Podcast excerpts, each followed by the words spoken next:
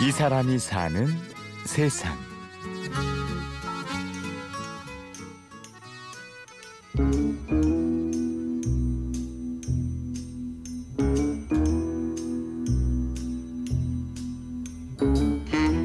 저는 식물을 되게 좋아해서요. 많이 샀어요. 그 화분을 많이 사드렸는데 그 사드린 걸 거의 대부분 죽였었죠. 뭐 일주일에 한 번 물 주세요. 그럼 물 주고 뭐 어떻게 하세요? 그럼 어떻게 하고 그렇게 하다가 이제 조금 시들해지면 아 미워졌다. 그리고 그냥 방치해 두는 거죠. 그럼 이제 또 죽고. 혹시 여러분에게도 익숙한 일인가요? 왜 우리는 식물을 죽일까요? 다들 식물에 무슨 문제가 생기면 공부하려고 하지를 않는다는 거죠. 애완동물에 문제 생기면 병원 뛰어가면서 꽃집에 울려 퍼지는 당당한 외침. 사장님 공기정화 뭐가 돼요? 열정적인 가드닝 선생님이자 꽃집 운영자인 강세종 씨는 이게 다 안타깝습니다. 화장실 냄새가 심한데 로즈마리를 화장실에 두고 싶어요. 그러면 안 됩니다.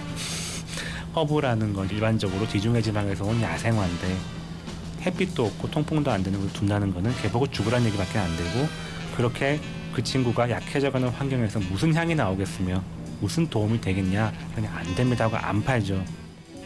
어떤 사람들은 말합니다. 식물이 죽어야 또 살아오지 않겠느냐고요. 하지만 세종 씨는 압니다. 식물을 죽여본 사람은 다시는 살아오지 않는다는 걸. 지금도 밖에 저희 식물 대피해 놓고 물 주러 나가 보면요 다 한마디씩 해요. 어나 키워봤는데 죽었어. 이것도 죽었어. 이거 이거 사지 마. 다 그래요. 그런 얘기를 하게 되면 결과적으로는 공멸하는 것밖에 안 되는. 이 그러니까 식물을 판매하고 키우는 분들 자체가 더 힘들어진다는 생각을 그때 굳게 갖게 됐어요. 사려는 사람에게도 배우려는 사람에게도 제대로 된 관리법을 알려주려는 강세종 씨. 하지만 그에게도 과거는 있습니다. 경영학과를 나와 여러 회사를 전전할 때였죠. 어, 그때 저한테 제안하신 분이 조경회사를 차렸어요. 들어오겠냐 그래서 감사합니다 갔죠. 쫄딱만 했어요. 같이 함께만 했죠. 근데 그게 그거였던 것 같아요. 음, 내가 식물을 도구화하려고 했던 거구나. 실내 정원에 두면 공기가 정화되고요. 전자파가 차단되고요. 뭐 그런 거를 가지고 이걸 팔려고 했던 거지. 이 식물이란 존재를 좋아해서 하는 게 아니었던 거죠. 내가 이 일을 평생 하려면 이 친구를 정말 좋아해야 되는데.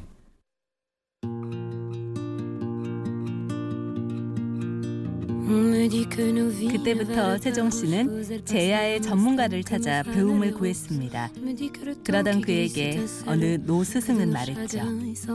야 세종아 네가 어 지금은 이 일이 아무것도 아닌 걸로 보이겠지만 이 기술이 너한테 내재화되고 믿게 되면은 아무도 널못 이긴다. 이 일의 큰 돈은 안 될 거다. 하지만 평생 할 수는 있을 거라는 말씀을 평생 좋아하면서 할 수는 있을 거라는 말씀을 하셨거든요. 그 말이 되게 되게 와닿았었어요. 실제로 그렇게 느꼈었고. 그 말이 주문이 된 걸까요? 식물을 다루는 일은 강세종 씨의 업이 되었습니다. 정말 푹 빠져버렸죠. 어, 요즘엔 제가 뭐라고 하는지 잘 모르겠어요.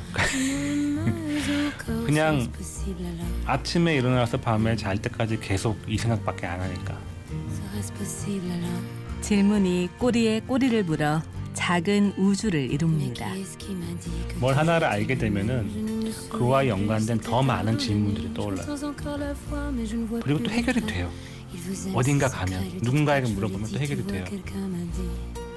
또 그분이 또 다른 질문을 던져요. 그럼 또 공부 또 시작해요. 또 딴 데로 가서 또 물어보고. 이 일이 아니었다면 몰랐을 행복한 충만감.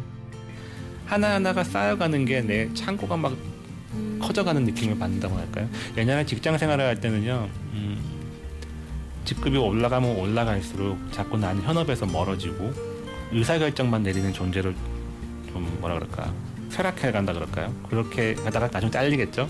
그런 느낌이었다면 이거는 하면 할수록 내가 더 커져간다는 느낌을 받아요. 그리고 나누어 가집니다. 가르치는 게 좋은 게요. 제가 자꾸 비워내잖아요. 현장감이 있는 지식을 알려드리고 제가 비우고 전 또 어디 가서 또 채워오기 위해서 더 많이 뛰고 더 많이 공부하고 더 많은 사람 만나고 그렇게 살아가는 게 예, 제 인생이 되지 않을까. 끝날 때까지